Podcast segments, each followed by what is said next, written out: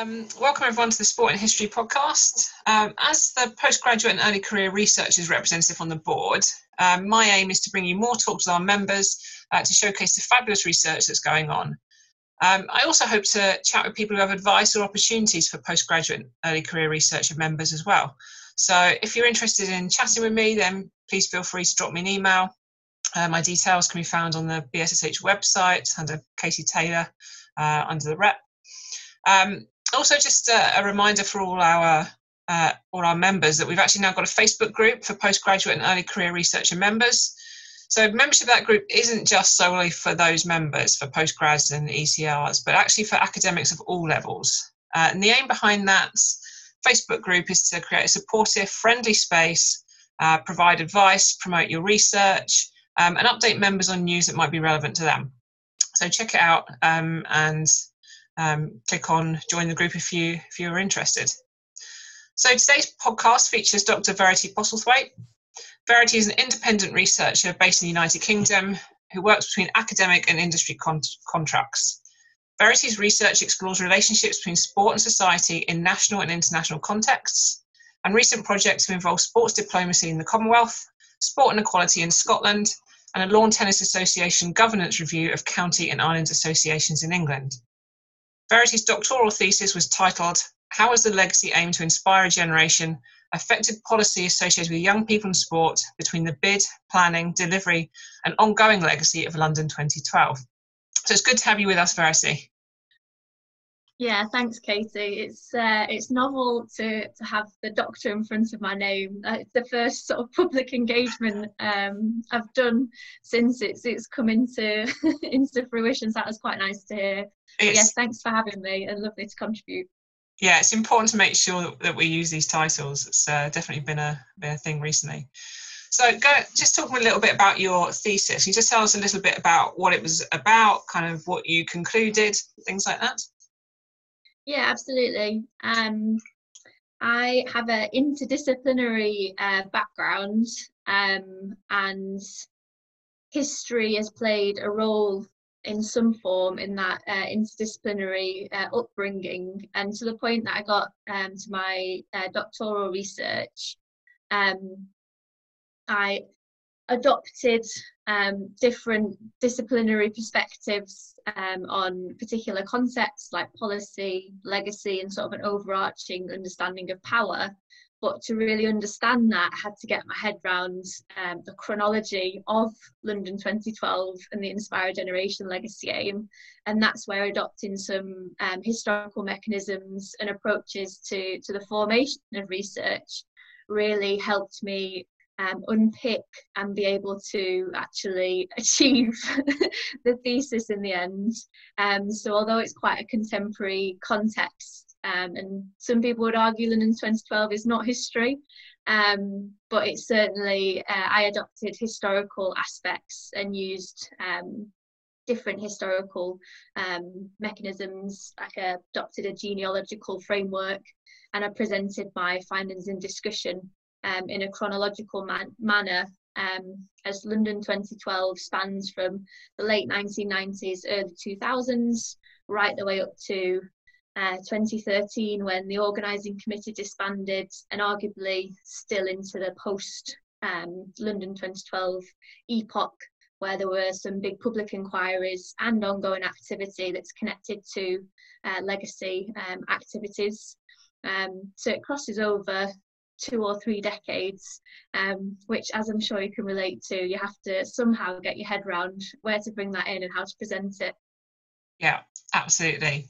I mean, what I um, enjoyed reading, I when I when I read it, there were things that kind of stood out for me as someone who's kind of taught um, A level PE, um, because things like PESSCL and PESSYPs and those sorts of things, I remember having to to teach all my students what they all were and these different kind of things to kind of get your head around and uh, stuff like that. But and they didn't, they never enjoy just learning acronyms and what these things were. But on a positive side, the Get Set program, which features really heavily uh, in your thesis, and obviously that was in uh, educational establishments. So I remember it um, in our college because we did a lot of things around the Olympics and Paralympic values, which is what a lot of Get Set was about. But it kind of felt that and we put the slogans on everything, and we could use the logo on stuff. Um, and each of our sports teams were given a particular Paralympic or Olympic value that they were supposed to promote that year.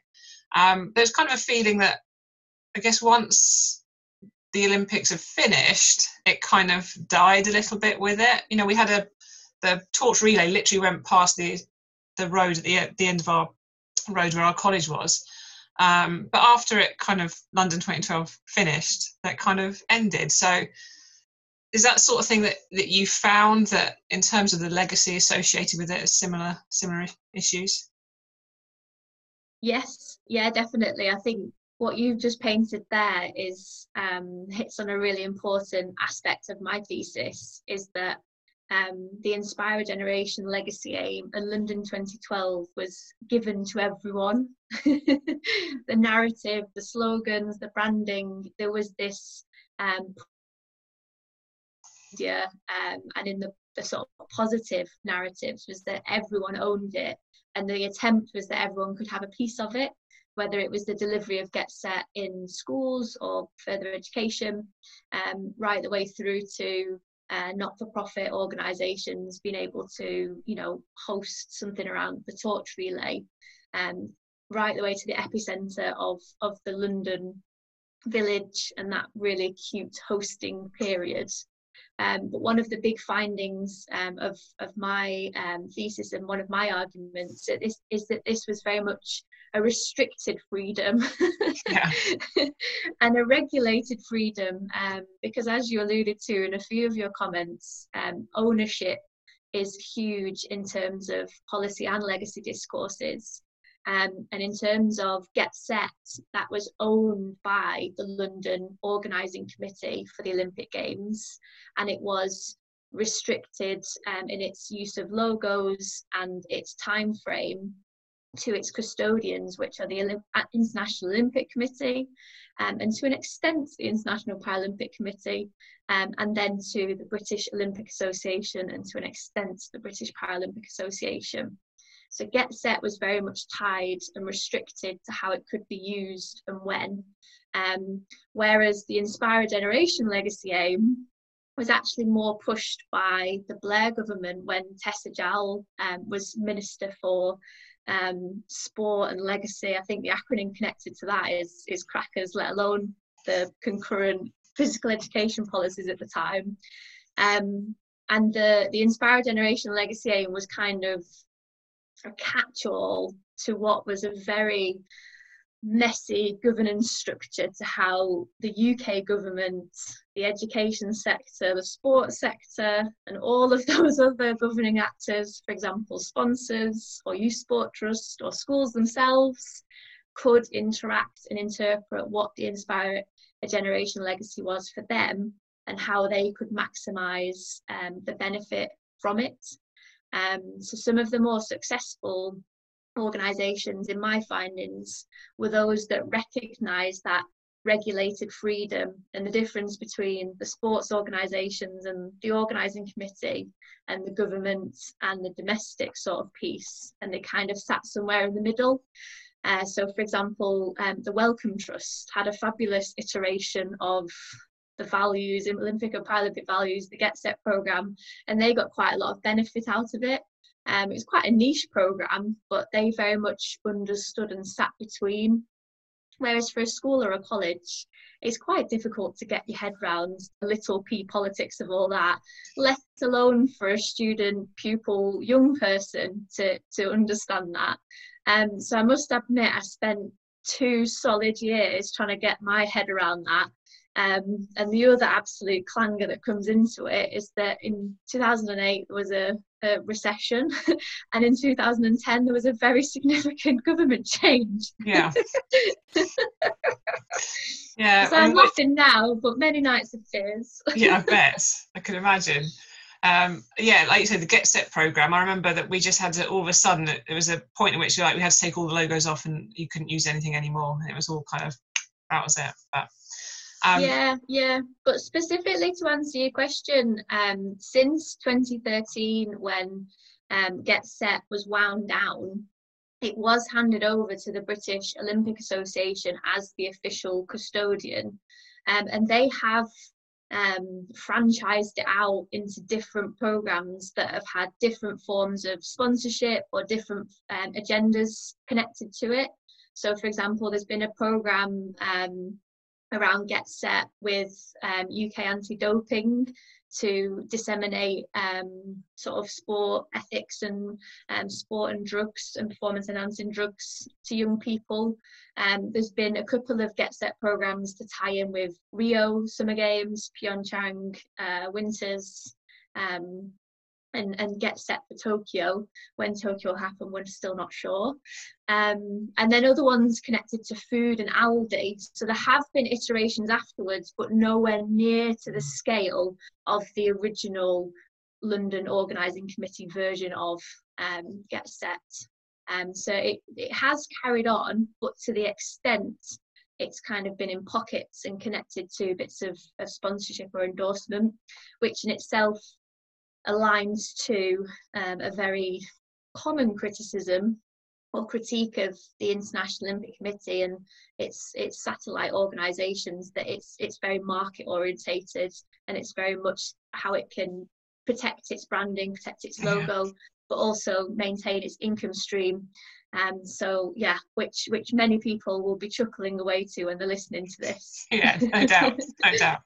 Um, obviously, you mentioned Tokyo there presumably your research has got you know can future host cities could learn something from your research. What do you think those cities like tokyo and beyond could could take away from your research? Yeah that's a really interesting question. Thanks katie. And it links to the second major sort of argument finding of my thesis which is around um, the paralympics and the paralympic values. Um, it was really nice to hear you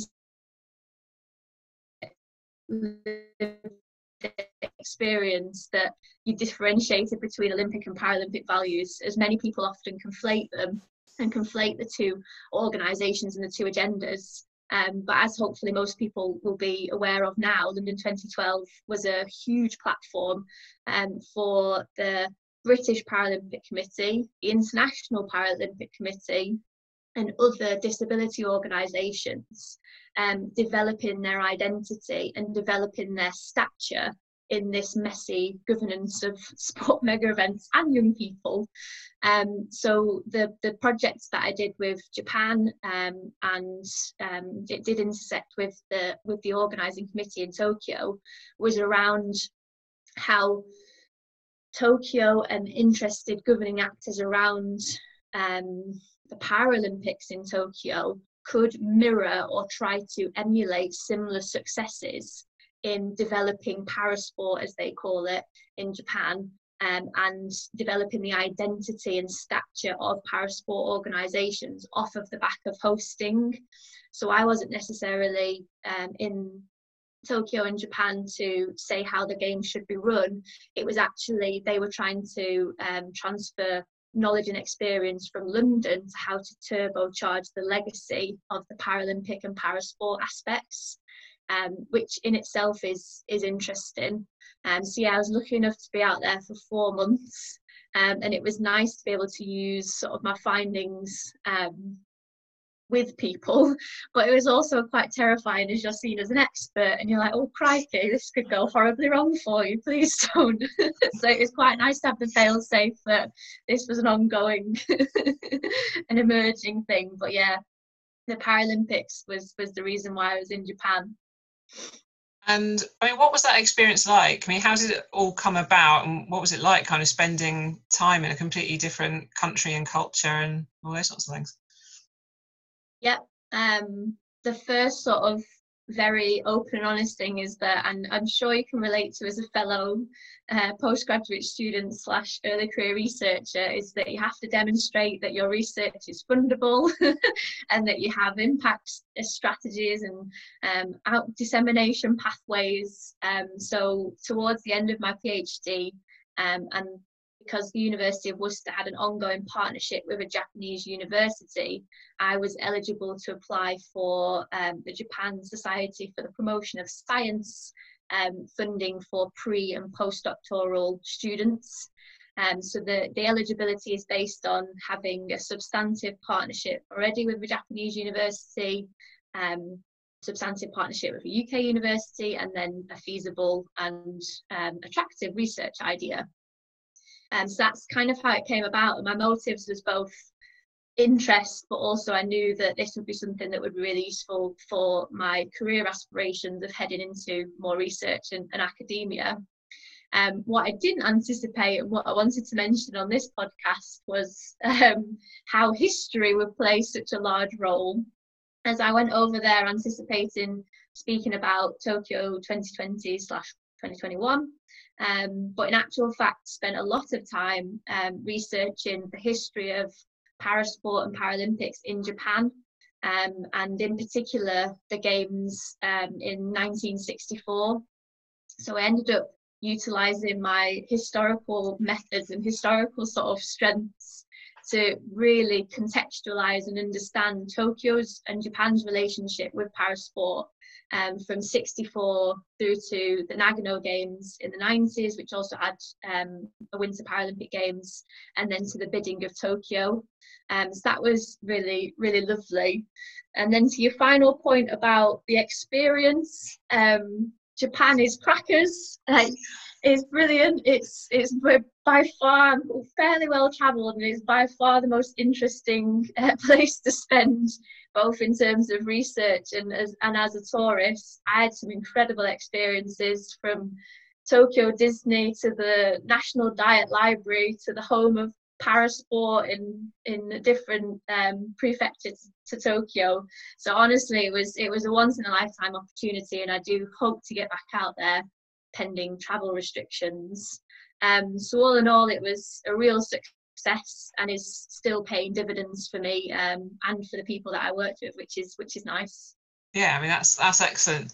Are you still working on that kind of similar research, or are you working on something different at the moment? Yes, uh, one of my biggest weaknesses is that I have wear many hats at the moment, um, and yes, I am still working on uh, bits from Japan, um, but more on the formal outputs from the fellowship. Um, so i am working with a colleague at SOAS University of London to put together um, a handbook of sport in Japan uh, with the aim of bringing together Western scholars and um, Japanese scholars and practitioners um, so that's been commissioned, and I'm currently uh, editing editing that. Yay, that's excellent. um, pardon. That's excellent. Yeah, no, I'm really chuffed by it. Um, but I'm also also working, as you said before, working on a couple of, of contracts. So I have a couple of teaching contracts um, and a couple of um, research.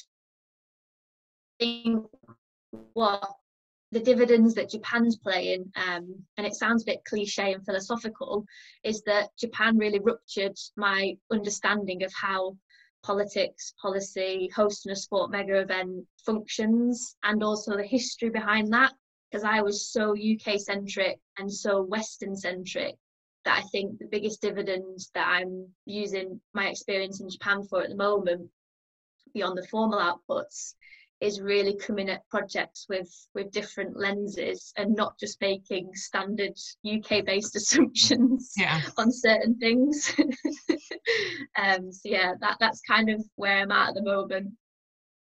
And obviously, I mean, you alluded to the fact that obviously we're in the middle of a pandemic and no one can kind of travel anywhere and those sorts of things.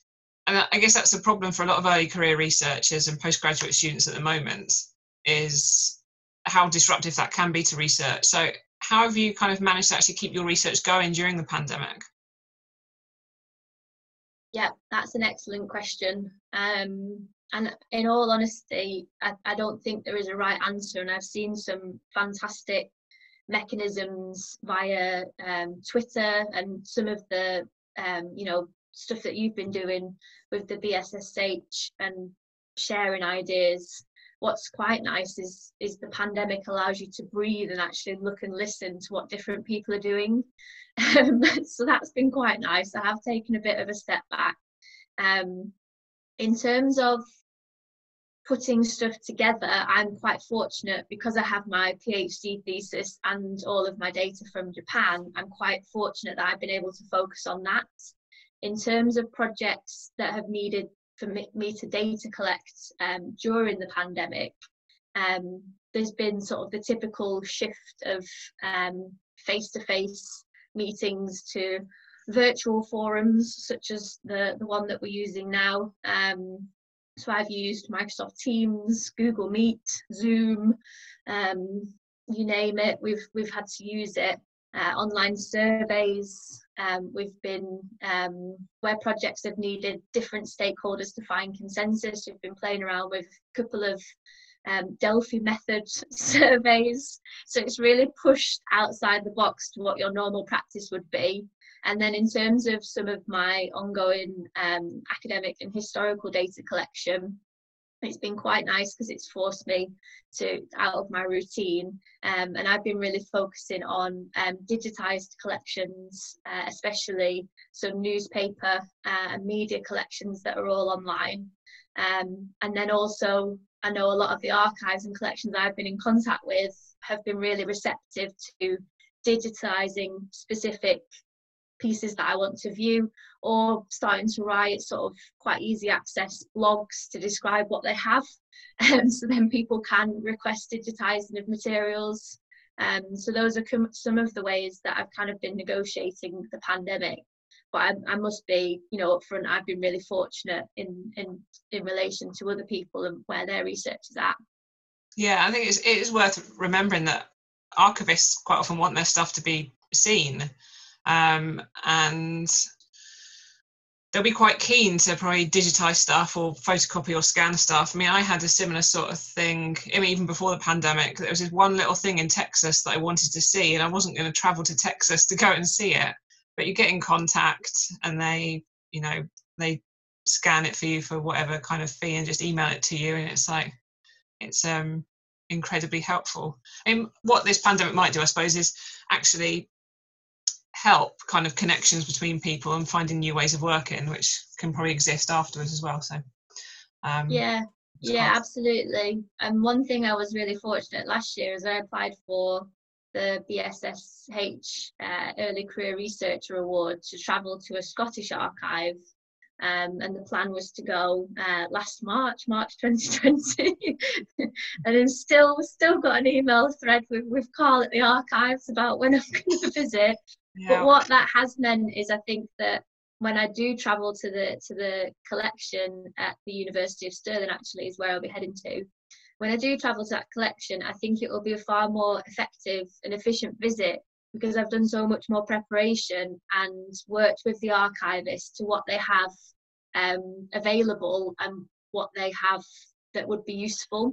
So I, I completely take the point that it'll streamline some ways of working um, I don't think for a second that it'll replace or uh, erode some traditional practices, but I absolutely take your point on a number of ways that the pandemic has, has made people prepare a bit better and be a bit more streamlined in their approaches.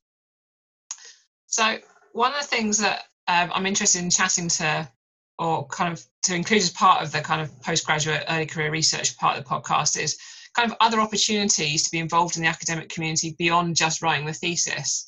Um, you were obviously you were heavily involved in organising uh, the BSH annual conference in Worcester in 2017, where I think we briefly met for like the briefest of moments for the first time. Um, what was that like? Would you recommend that kind of experience for others getting involved with organising conferences? Yeah, absolutely. I I'm glad you've raised that, and I'm glad that on this podcast that will hopefully be as as important um, as the conversation about my actual research. Um, the lived experience of uh, taught masters, masters by research, or or PhD doctoral students, um, and I think that developing skills as you go along throughout the process um, must be balanced with the completion of your thesis. There are many schools of thought on that, um, and I'm saying that as a personal perspective. Um, I drove my supervisor's crackers with that sometimes and was often told to just focus on the thesis, which I do take. But I'm a real advocate of taking on other opportunities that develop your networks, develop your own skills, and develop opportunities for the future. So in 2017, or prior to that, when uh, the University of Worcester and one of my supervisors had negotiated to host um, the annual conference, um, it was it was kind of a, a no-brainer for me to get involved um, and it, it, taught me a bit more about um, the values of the, the society and the sort of the, the behind the curtain of the society and what goes on in terms of the governance and some of the decision making but then also obviously the experience of putting on a, a multi-day conference i'd put on day conferences prior to that but the experience of a multi-day conference and working with some of the professional services to deliver that um, was really fruitful and, and gives you really tangible knowledge and skills. So, for example, I'm writing up postdoctoral fellowship applications at the moment, and you have to have budgets in there. And my experience of organising conferences or, or travelling to conferences is, is, is budget skills, which some people might take for granted as, as a skill. Um, but I think sometimes PhD students forget about things like that.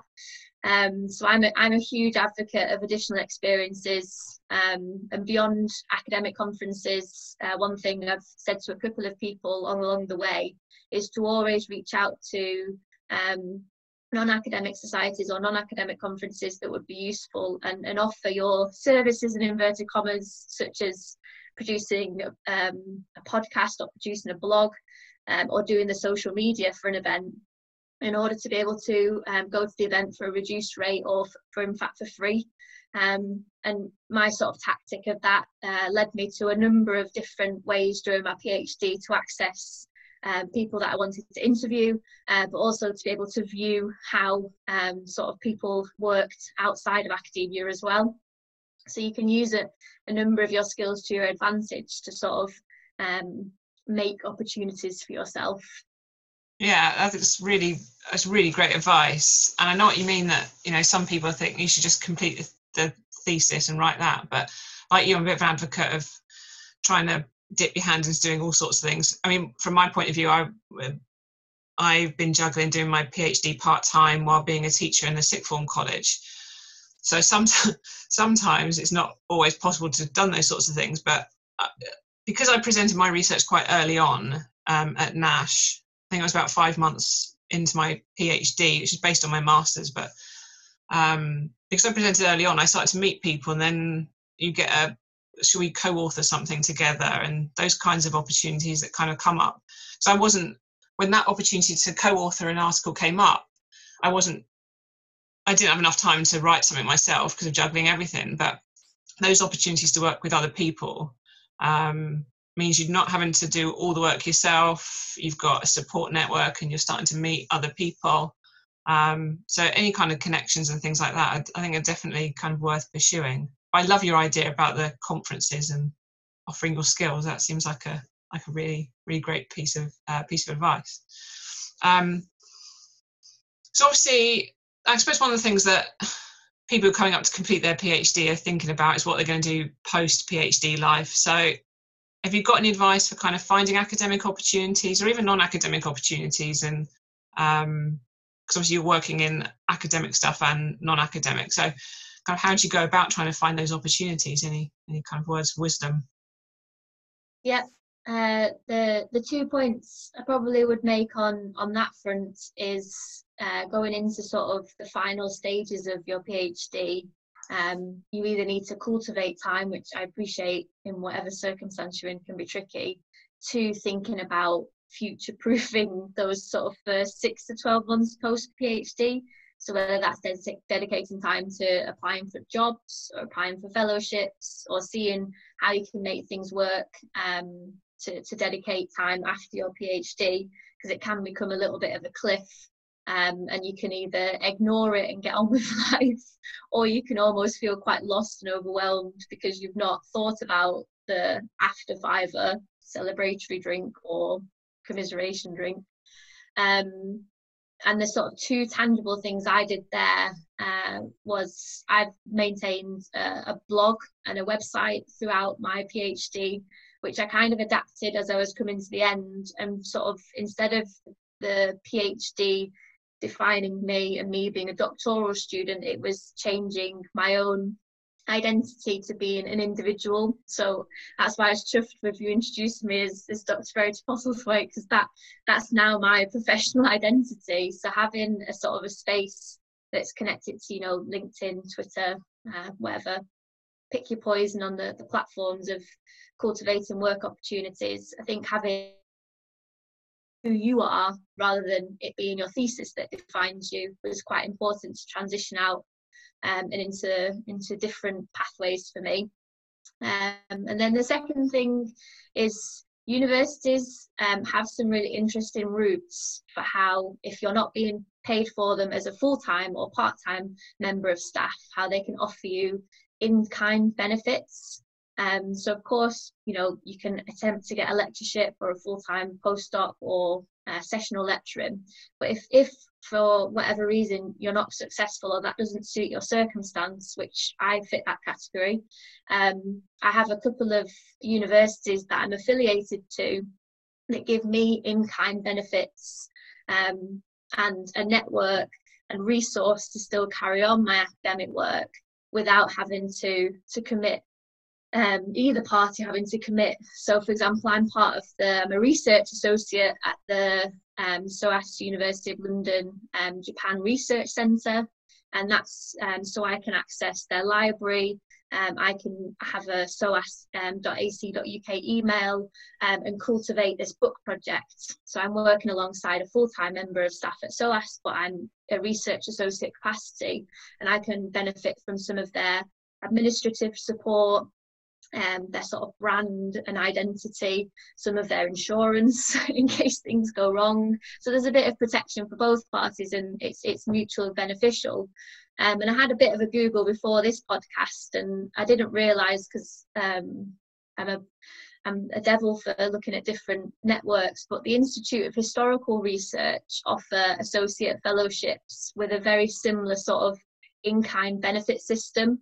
Um, so if someone's listening to this now and is thinking, okay, well, I don't have a relationship with someone at SOAS, that's useless for me. It's actually not because that this type of research associate or associate fellowship status is really uh, common practice amongst societies or institutions. So the Institute of Historical Research um, has a really clear document on what the el- eligibility is, what they offer, what they expect, the deadlines on applications and and things like that are really useful for people to stay affiliated and stay in touch with some of the benefits of of being part of a university. So those are just a couple of things um, developing your own identity and brand post phd sounding a bit like a, a corporate monkey right there um, but also developing ways to stay uh, in official capacities uh, with universities for me has been been important to carry on in my sort of uh, mercenary pathway. Fab.